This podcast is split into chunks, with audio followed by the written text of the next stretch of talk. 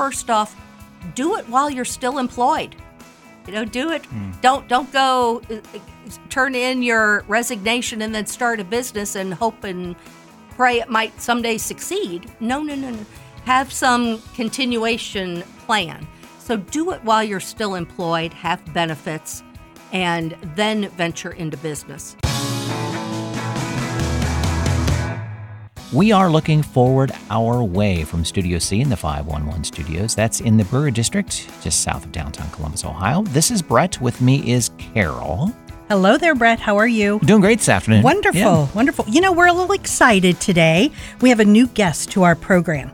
Peggy Tidwell is the Vice President of Columbus Commercial Lending for Park National Bank. Peggy, welcome to our podcast. Thank you, Carol. Thank you, Brett. You bet. 23 is fast approaching, and 2023.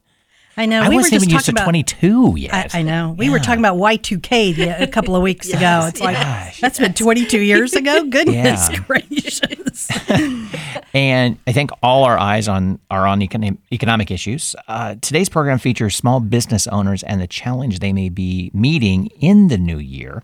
Park National Bank has 100 years in banking with over 96 locations across Ohio, Northern Kentucky, and in the Carolinas. The bank also has 1,700 associates, $10 billion in assets. Peggy, thank you for joining us and providing an overview on the services and programs available at Park National. But I do want to start with information on you, your background and experience in small business banking, and so the audience does know, well, who's she? Right. Thank you both again. It's such a privilege to be here today with you and share information to help small businesses grow and succeed. So it's my honor to be here. Wonderful. So thank you for that. Thank you. My role at Park, which is accumulation of 40 years banking experience with several banks over several states. But my role is to assist business owners to provide creative financing solutions for their business and their estate needs. So I currently manage a $50 million portfolio for the bank with clients of all sizes and industry types. My bachelor's degree is from The Ohio State University. And my Bucks. Go Bucks, OH. IO. And my MBA is from Texas A&M University. And I have traveled extensively throughout the world. I think my husband and I have been to over 40 different countries. Nice. Yes. My husband is a preacher. So as a preacher's wife, I have a particular interest in working with religious institutions to finance their unique properties. And if you look all through the downtown here in Columbus, there are some beautiful properties. And as they say, they don't make them like that anymore. Mm-hmm. I've served on many boards, both nonprofits, and today I am on the advisory council for the College of Business at Freed Hardeman University in Tennessee. And I'm also chair of the board and chair of the CEO search committee for Willowbrook Christian Communities in Delaware, Ohio. Peggy, you know, Brett and I have this ongoing issue that I tap my network crazily in bringing in guests. So Peggy came to us through another contact, actually Brett's contact. However, Peggy and I go back because she used to be at another bank with a friend of mine. So it's a shared. It's a shared. There's no way to get out of your network. I know. You could share. Yeah. I could share. Yes. There's no way. And also you'll notice his hat from Miami. So we're sitting here going Go Bucks, and he's just like shaking his head no. She added Texas A&M to it. So I'm thinking, I did. I got to claim that. You know, Aggies. Got the Aggies in it. Exactly. I can't even do that little thing right there. Gig 'em. So, listeners, you know, this is always what we do is try to, you know, tap networks. That's the whole idea of our podcast. Tap networks, tap resources for all of our listeners. So, often, you know, the other thing. Let me also add, Park National. We purposefully put in a lot of information about the value that Park National is bringing into the community. You know, when you're talking about 1,700 associates and $10 billion of money on hand, kind of thing, and your $50 million portfolio, the banks in Ohio are strong, and even if you have not necessarily heard the name, if you're a small business owner, you need to go out and shop those banks and see what everybody can provide you. You need to shop banks, but you also need to shop bankers. Yes. Because there are plenty of great banks with someone that cannot communicate and represent you in the bank. Good Their voice point. Is not strong. Mm. And you have some great bankers, but if they're in a structure where the bank does not permit that voice to be heard, that also is an issue because Right. they're not going to be as responsive to your needs as important. Right. Time happens and things need to happen within a timely framework. Right. So you need to have both. You need to know banks and bankers. Good point. Take that another step. How would one go about interviewing mm-hmm. bankers? What would be a top 5 questions or how to approach that? You know, in my entire career, Brett, I've only had one person do that, one company okay. really interview me. And I was very impressed by that. Hmm. And for the life of me, I wish I could find where those questions are. I kept them, but one day I'll come across. Yeah, what would you advise to ask? But yeah. they should ask, if there's a problem in my business, how would you address that? Okay. Are you going to be very quick mm-hmm. to come to my aid, or are you going to be very quick to show me the door? Mm-hmm. What is going to be, because not every day is a great day in business. So you need to anticipate how those things may happen. And what's the longevity of you with the bank? Mm-hmm. You don't want someone that is going to be changing seats every couple of years and you right. start telling your story over and over and over and over again to different people at the same bank.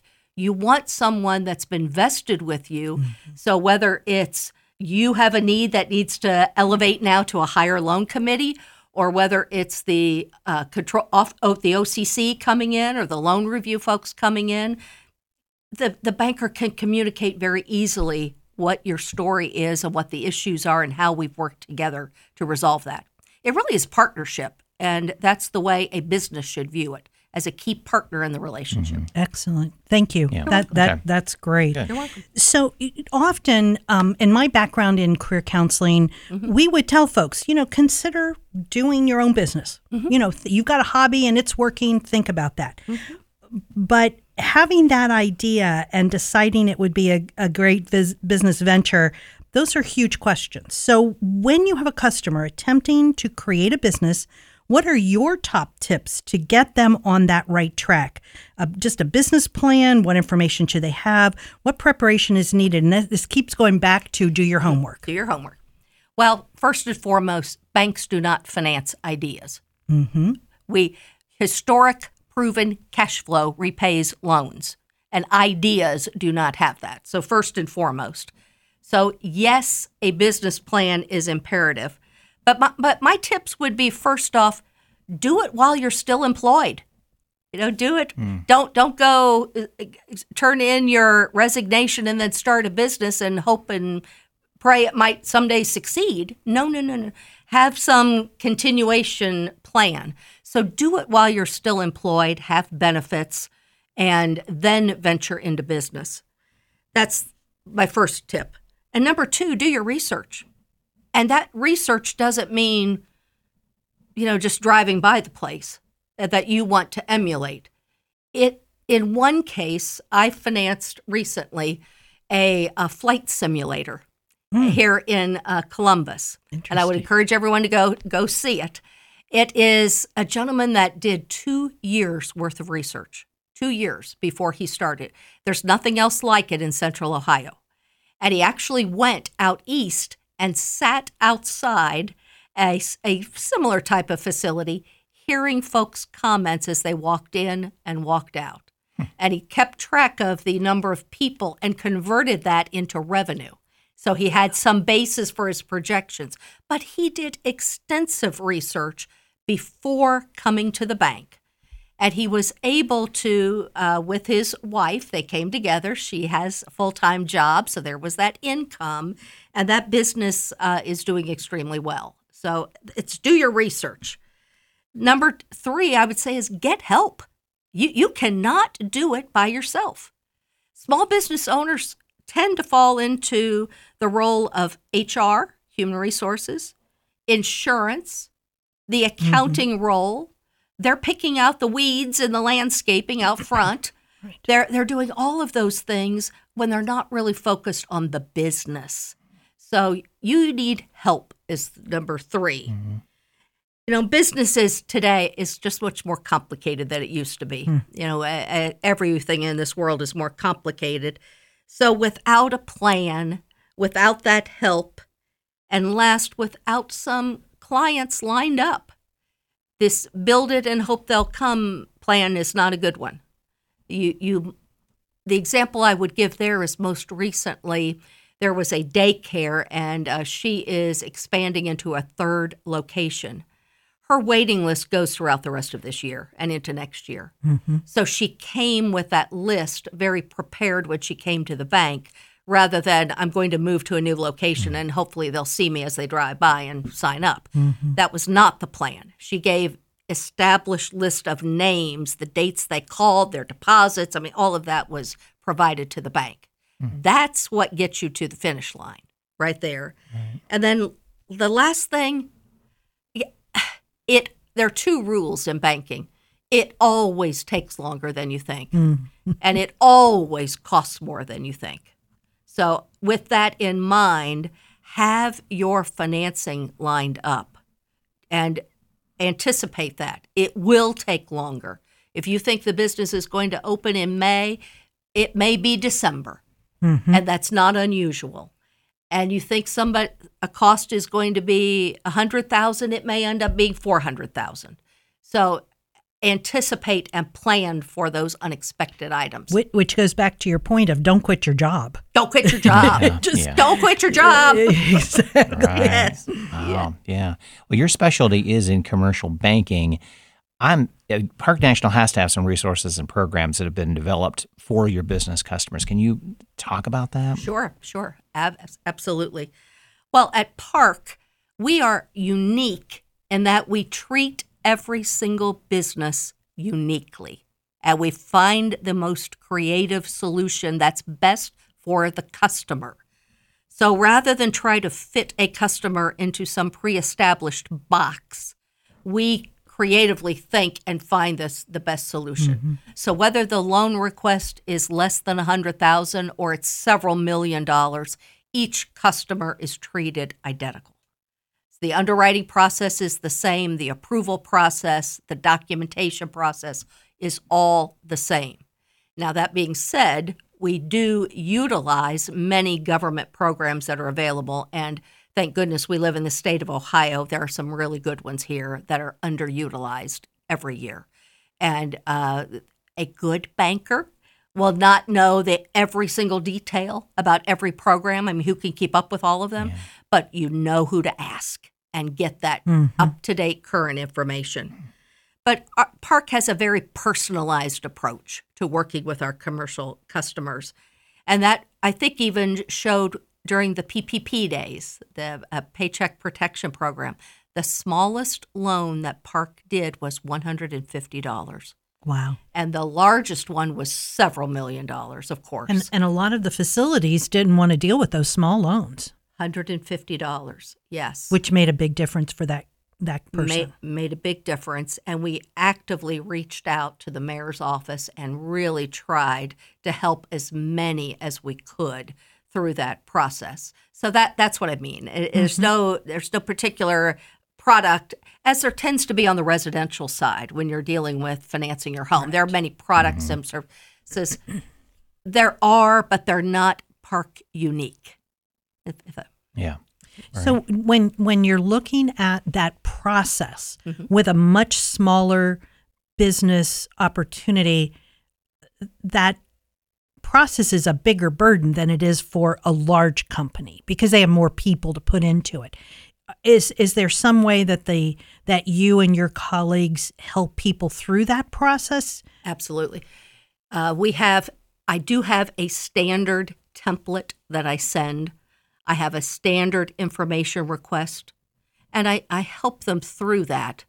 As you know, not everyone is astute in accounting and finance. I get it. I mean, it's painful for me to fill out one of those forms too, but it is necessary to evaluate, and we don't overfinance a borrower. That's just as bad as underfinancing them. So we don't want to give them too much debt and put them in a predicament where they have a problem. Right. And underfunding, they don't have enough funds to, you know, make payrolls problem. So it is getting that right amount, and that's based on accurate information going in. Accurate information going in gives you a good result on the way out. Okay.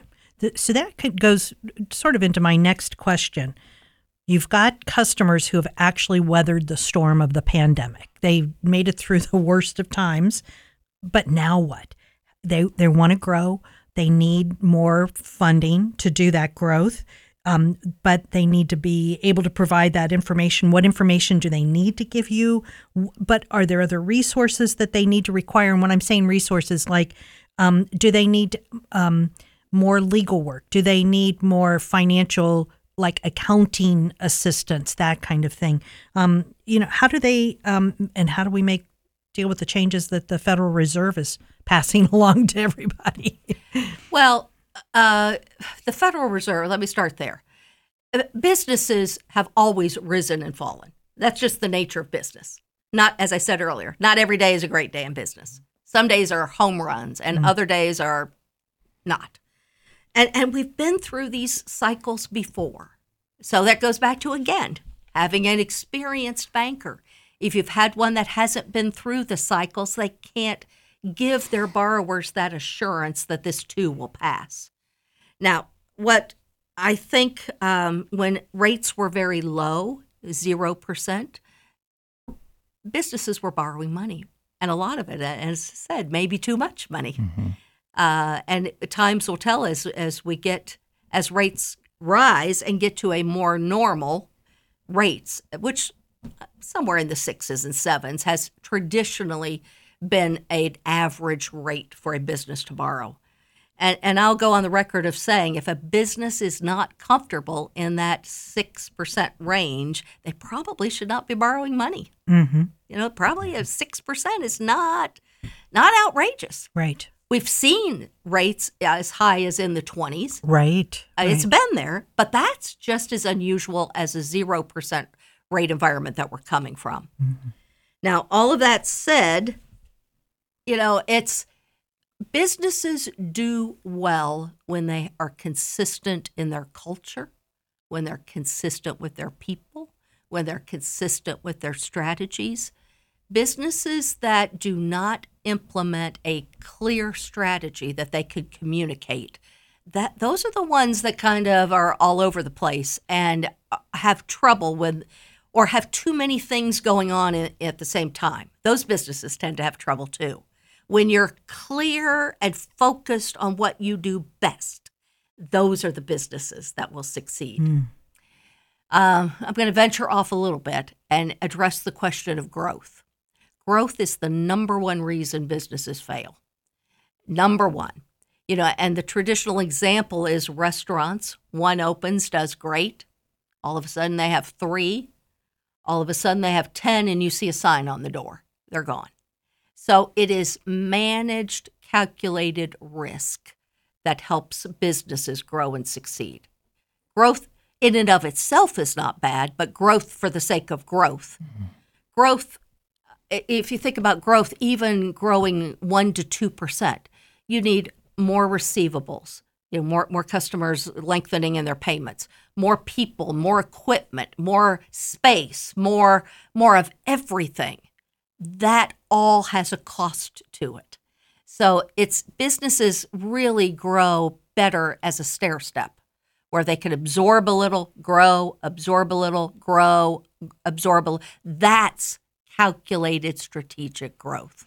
Columbus has traditionally been a place where businesses start, a lot of restaurants. Yes. And how many of those restaurant chains have started here, grown tremendously, and end up getting sold to a conglomerate in another state? Yes. The quality goes down, the stores start closing, and suddenly it's a, you know, that franchise no longer exists. You're right.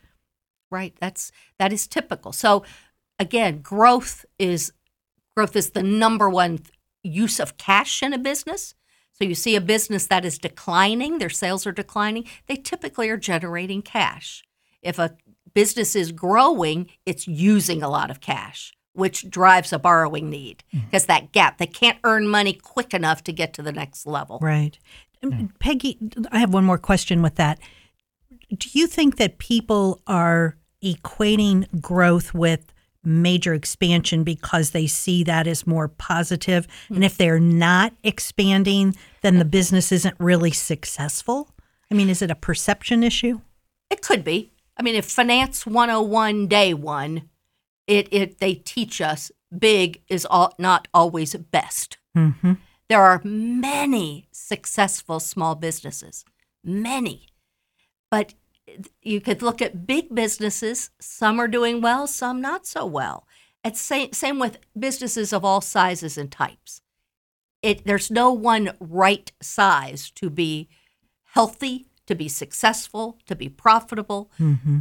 It is in every single size and type of business. Okay. All right. You really have to pay attention to your clientele, their feedback in regards to that one location if they're driving from far away to go, well, I wish you were in our neighborhood. Right. And hear how many of those customers are saying that. Right. It's like, okay, maybe there's potential there. Right. Do some research and figure it out versus saying, yeah, we need a store closer to home. Yeah.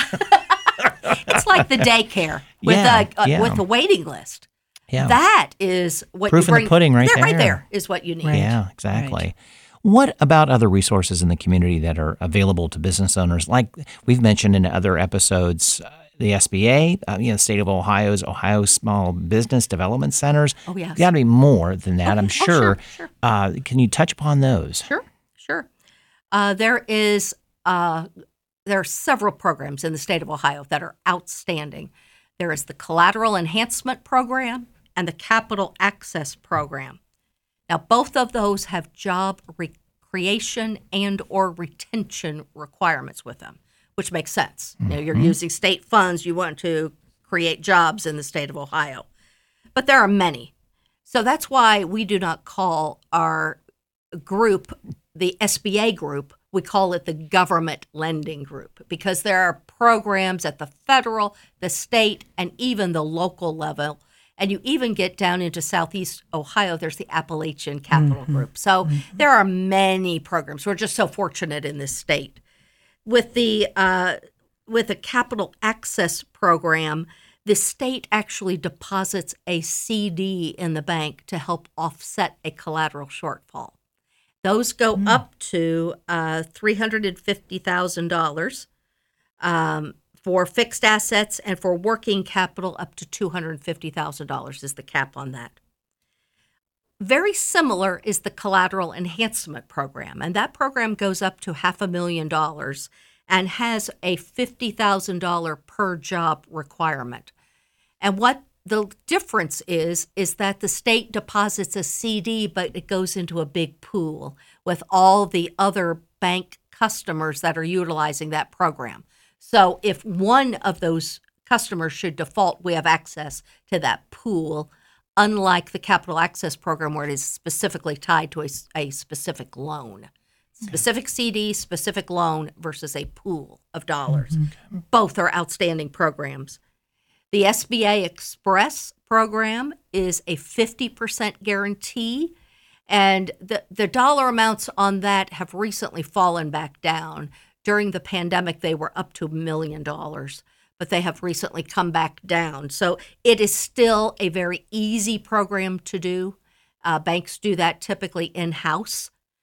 But the thing about a bank such as Park, we are small enough and nimble enough that we can provide all these programs, and I know the person to call versus, dialing the big, dialing for a particular person that may not even be in my state and know my state's programs. Mm-hmm. That you kind of get lost in a big program, in big banks. Mm-hmm.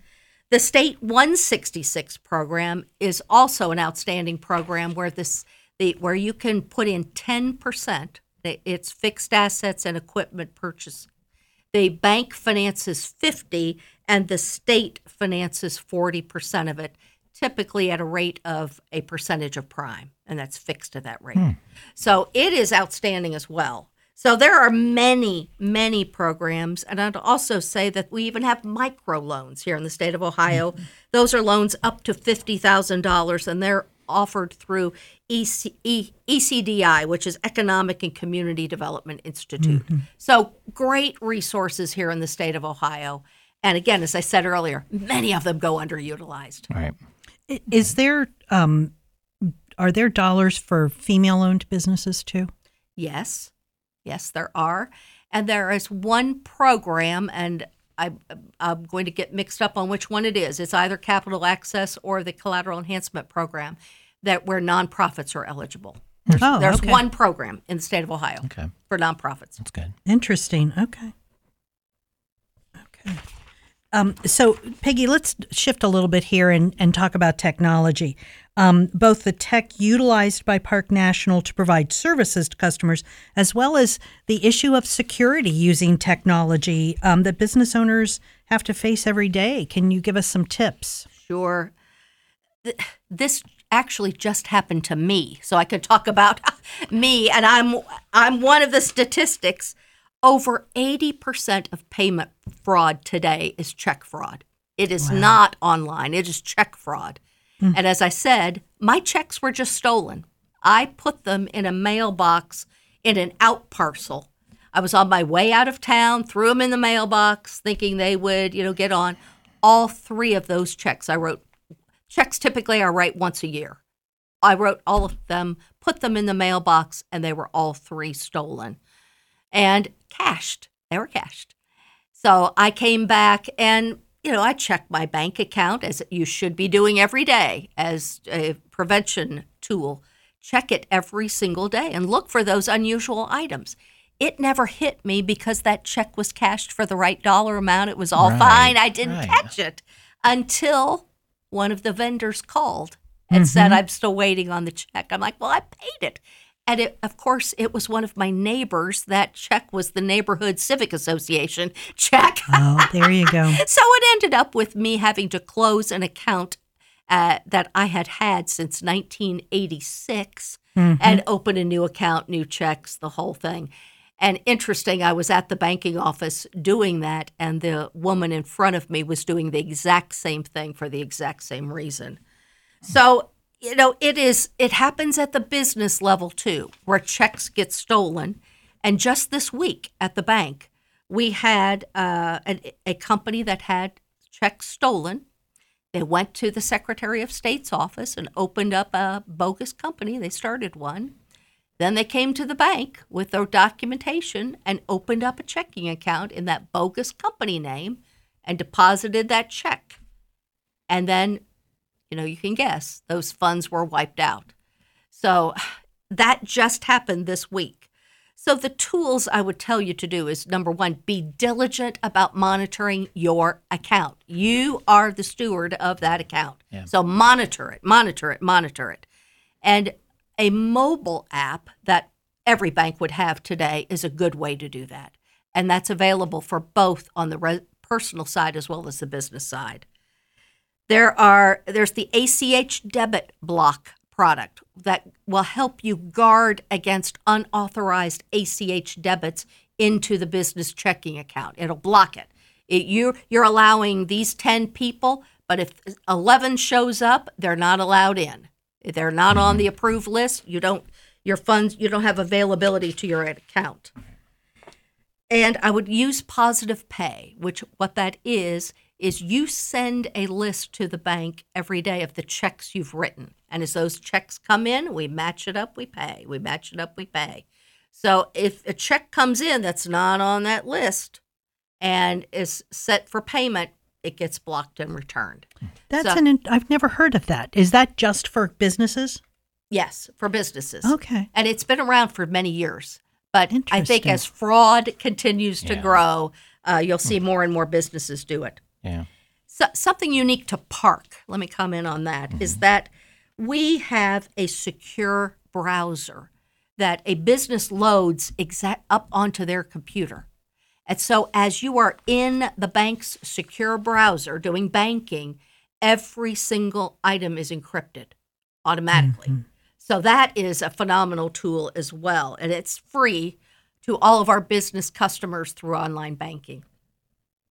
I mentioned the mobile app. And then lastly, have a secure password. You know, it sounds so simple, and we hear it all the time. But at one point, I think I had counted, I was up to 140 passwords. I couldn't remember them anymore. Mm-hmm. I surrender. I did sign up for LastPass, and there's many others out there that are passwords managers. Use them. Yeah. Use them. Come up, if they suggest a password that makes 0 sense, but it is very strong and secure, use it. Mm-hmm. It is there for a reason. So I would strongly encourage that is something everyone can do today. And don't put those passwords under the keyboard. Is that it? Right. Definitely not. Gosh, what a novel idea. Yeah, really, really. Let's talk a little bit about succession planning for small businesses. Some thoughts, advice on how that can happen successfully? It's never too early to start. As I mentioned in the introduction, I am chair of the CEO search committee for a very large nonprofit. And we probably should have started in retrospect a few years ago. And here we are. So I've learned a lot about that myself here recently. But I do want to share that Price Waterhouse recently did a study of 1,600 businesses that were family-run businesses. Mm. And only 36% of those businesses surveyed made it to the second generation, made it to generation 2. So think of that, all of that hard work and business growth and, you know, those bad days, good days, all that effort, only 36% make it to year 2. And things only get worse from there. Only 19% of businesses make it to the third generation, and just a mere 7% make it to generation 4. Right. So planning and succession planning, not just for people, but from the CEO to the person that answers the phones, it's important to pass on culture and values. You don't want to keep starting over. You want that culture that you've developed of whatever it may be, answering the phone by the third ring, or you know, do it, whatever the culture may be. That has to be ingrained in the employees all the way up and down the line, side to side and all around. That is what you don't want to have ricocheting around. That culture is what you're preserving. You know, whether you want your employees to stay on when there's a change at the top. You want them to stay on, and they are the ones that drive the culture. So I've had many of examples I can share with you. Recently, a longtime client of mine was playing tennis with his attorney and died on the tennis court. Oh, my gosh. A heart attack on the tennis court. Years ago, and it still gives me nightmares, I had a 30-year-old that had his own construction business. He had a couple duplexes, and he was engaged to be married. His will, he was working on it, but he had not signed it. It was on his desk. And doggone it, that weekend, I mean, you can guess where I'm headed. He was racing, and he didn't make the turn and went through the hay bales, and the car turned over, and he actually drowned in the drainage ditch. My phone blew up over that weekend, and Monday morning, all of us had tears because that traumatic of an event to the business, his family, he was unprepared, and his soon-to-be bride, just devastating. It took his parents over a year to unwind that. There's a little box on each personal financial statement form, and it's on every personal financial statement at any bank. Do you have a will? If customers don't, and I see that, I mean, I would strongly encourage for your family, get on LegalZoom for all that matter and get one before you go into debt. And some of this is significant debt, and people just do not realize. Well, and number one, they all think they're invincible. But the other thing, too, is that, and we dealt with this question when we did a legal podcast, people think debt just disappears when the person dies. And that's not necessarily true. No. it's not just debt, but also with a will, who do you want a probate judge determining where your assets are going to go, mm-hmm. where your children are going to go? Do you want a probate judge doing that? No, I want to have that say. So I do have a few examples here. I mean, it's really interesting.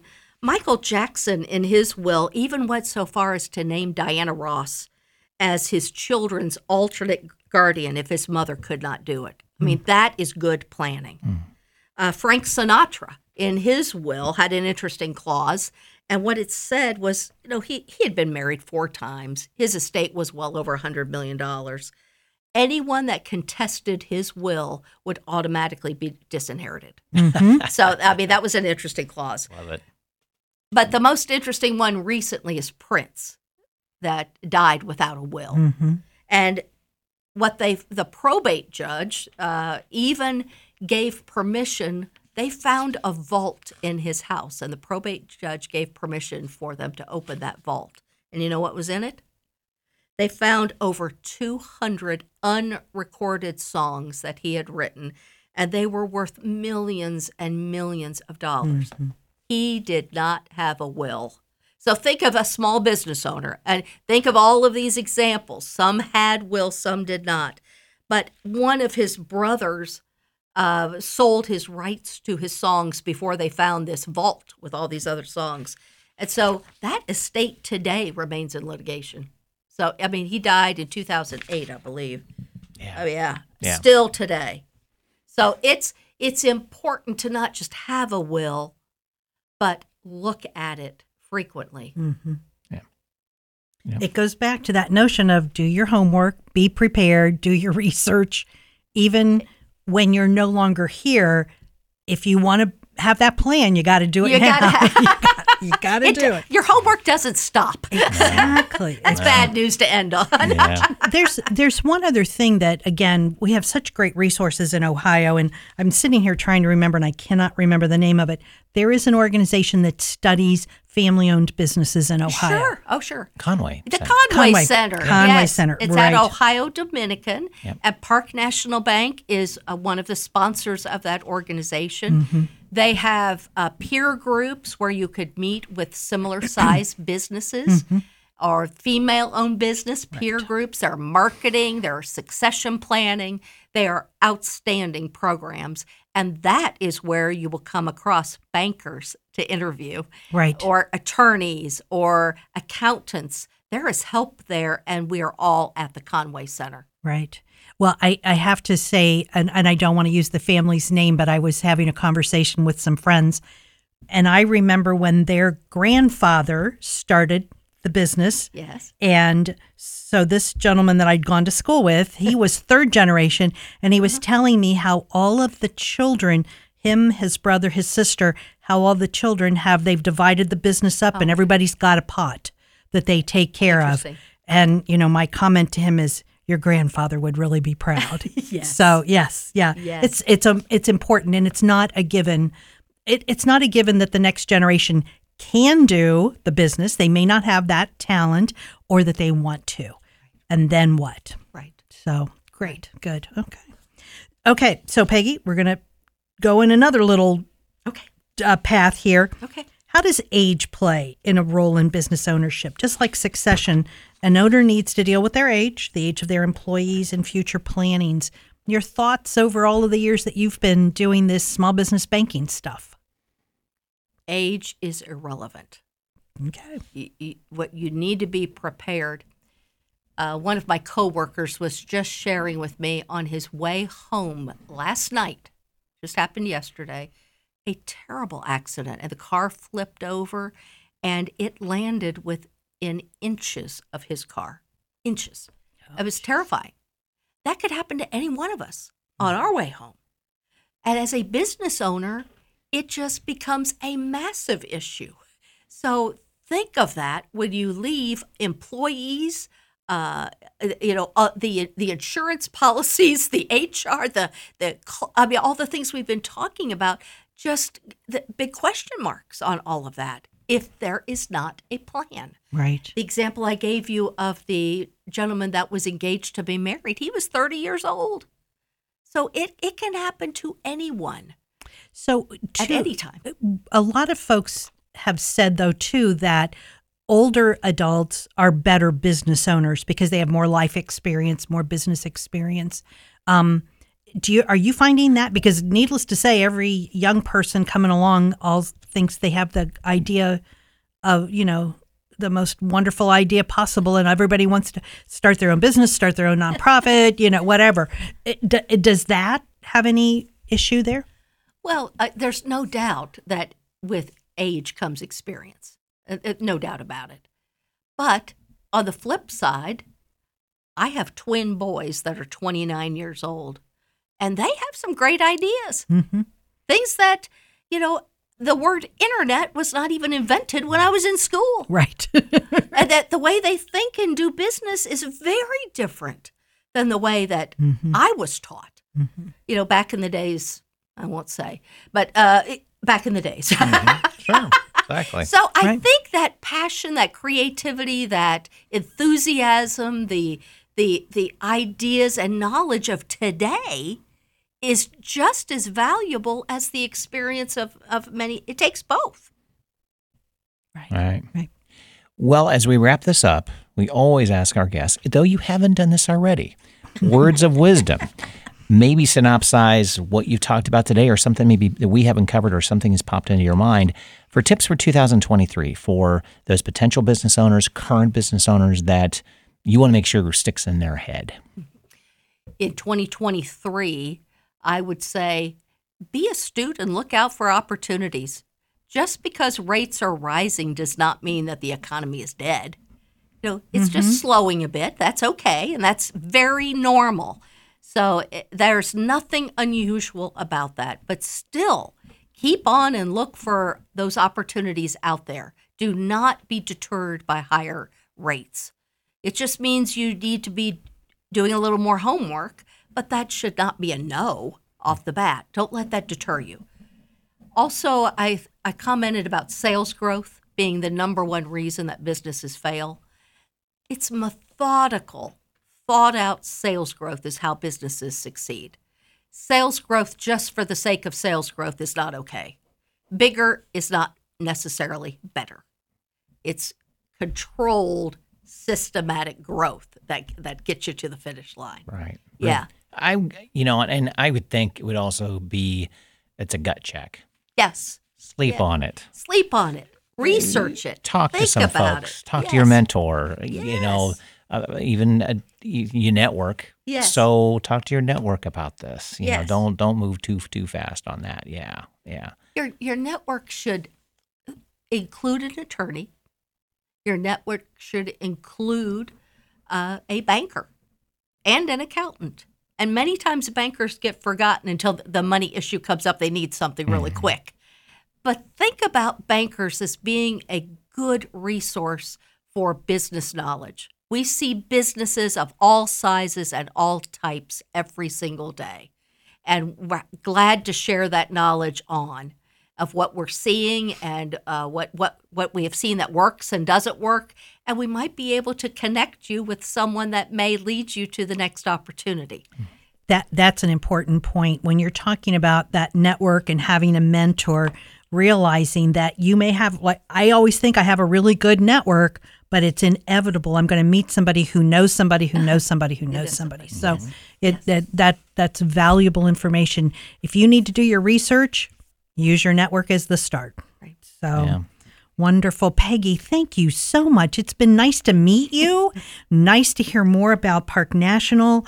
And please thank all your colleagues and the CEO. Tell him, yes, you did a great job. We were talking about him, but we're going to give him a shout out.